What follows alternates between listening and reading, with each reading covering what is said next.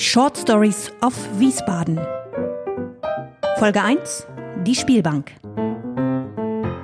Herzlich willkommen zu Short Stories of Wiesbaden. Wir stellen euch in diesem Podcast Orte vor, die in dieser Stadt besonders und einzigartig sind und erzählen euch in den nächsten Minuten, warum ihr hier vorbeischauen solltet, wenn ihr in Wiesbaden unterwegs seid. Ja, schön, dass ihr dabei seid. Wir sind Katrin Sander und Inka Schmeling und wir freuen uns drauf, euch heute mit ins Casino zu nehmen, in Wiesbadens berühmte Spielbank. Ja, vielleicht einmal mal kurz, wer wir beide eigentlich sind. Wir haben für Wiesbaden Playsy entwickelt, einen digitalen Reiseführer, der dir schnell und smart dein persönliches Programm zusammenstellt. Schaut gerne mal rein auf playsy.travel und entdeckt da The Art of Lazy Planning. So, aber jetzt zur Spielbank Wiesbaden. Katrin, du hast dir den Ort ausgesucht. Warum? Ja, dafür gibt es so einige Gründe. Ich gebe dir jetzt mal meine Top 3. Platz 3 ist der Raum. Wiesbadens Spielbank, die liegt im berühmten Kurhaus. Und das heißt, allein schon der Weg hin zum Saal der Spielbank, der ist total stilvoll. Der führt durch das imposante Foyer vorbei an Marmorbüsten und durch ein sehr elegantes Atrium mit einer riesigen gläsernen Kuppel. In der Spielbank selbst hast du dann gewaltige Kristalllüster, holzvertäfelte Wände, also ein sehr filmreifes Setting. Platz zwei ist die Chance. Ganz objektiv und mathematisch hat man in Wiesbaden eine größere Chance im Roulette zu gewinnen als in jedem anderen Casino und zwar auf der ganzen Welt. Das liegt daran, dass Wiesbaden eine patentierte eigene Superzahl beim Roulette eingeführt hat. Und das bedeutet, dass die Auszahlungsquote beim Roulette-Spiel hier etwas höher ist, bei über 98 Prozent, als eben beim gängigen Roulette. Da liegt sie nämlich bei 97,3 Prozent. Okay, also dieses, dieses kleine Quäntchen mehr Glück, das ja vielleicht entscheidend sein kann, oder? Ja, das stimmt. Wobei mein Platz 1 Fakt, der handelt nun gerade von jemandem, der hier kein Glück hatte im Wiesbadener Casino. Oder ja, vielleicht doch, ne? Also wie man es nimmt. Hier kommt Platz 1 Fjodor Dostojewski hat in Wiesbaden im Casino seine gesamte Reisekasse verspielt und sich in dem Bankrott manövriert. Okay, jetzt musst du mir noch erklären, was daran dann äh, glücklich gelaufen ist. naja, es ist Weltliteratur dabei entstanden, denn ohne diese Pleite von Dostojewski wird es den Roman Der Spieler nicht geben. Und er hätte auch nicht seine große Liebe gefunden. Aber komm, wir erzählen die Short Story von vorn.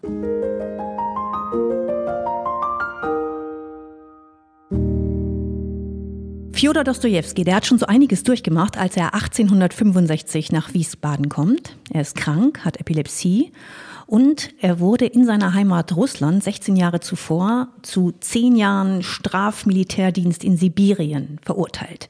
Die hat er hinter sich, dann gründet er mit seinem Bruder Michael eine Zeitschrift und keine unkritische. Ah, das klingt so, als sei der nächste Ärger schon vorprogrammiert gewesen, oder? Ja, total. Die erste Zeitschrift, die die beiden machen, wird verboten. Die nächste geht pleite.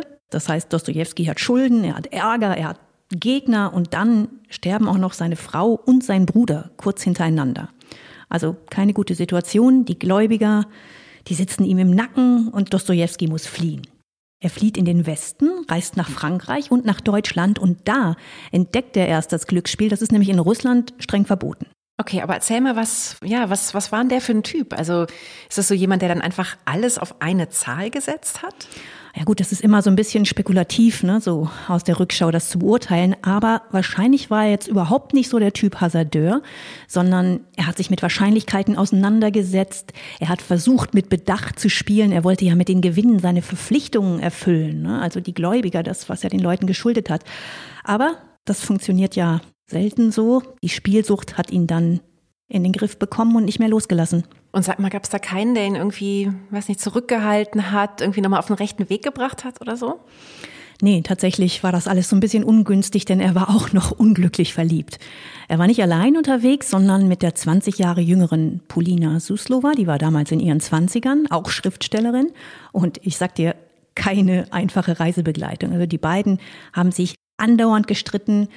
Trotzdem war dann natürlich ne, irgendwas in der Luft, eine Chemie. Er hat ihr dann sogar einen Heiratsantrag gemacht. Sie hat ihn abgelehnt. Ah, okay. Also alles nicht so wirklich das Programm, um ihn irgendwie wegzubringen vom Spieltisch, oder?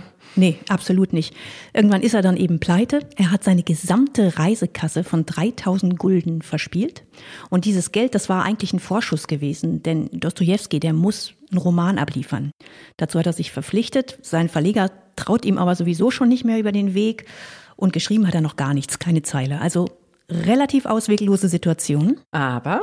aber er nutzt seine einzige Chance und schreibt wie ein Besessener. Also er diktiert in 26 Tagen einen kompletten Roman runter, denn er hat ja eine Deadline. Und die Stenografin, die das alles aufschreibt, was er da eben diktiert, die heißt Anna Snitkina.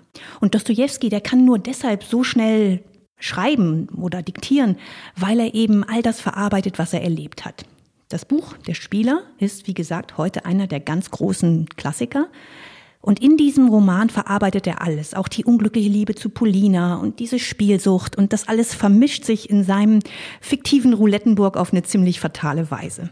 Okay, und sag mal, dieses, dieses Roulettenburg, ne, das ist dann quasi das, das echte Wiesbaden seiner Zeit, oder?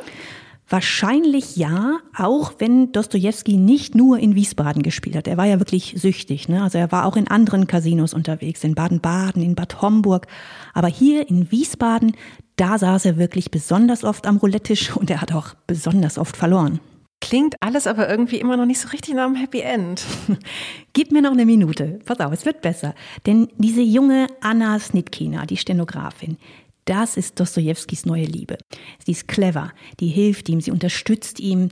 Sie ist diejenige, die überhaupt dafür sorgt, dass dieses Manuskript wirklich beim Verleger ankommt, denn der will es ja eigentlich gar nicht mehr haben, will nicht zahlen.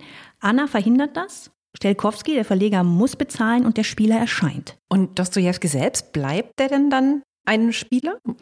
Soweit man das sagen kann, kriegt er es in den Griff irgendwann und nicht schnell und absolut nicht sofort. Das ähm, ist noch ein langer Weg. 1871, also sechs Jahre später, da verspielt er wieder alles. Wieder in Wiesbaden. Angeblich kann er sich nicht mal mehr was zu essen kaufen und bettelt Anna an um Geld, damit er an den Spieltisch gehen kann.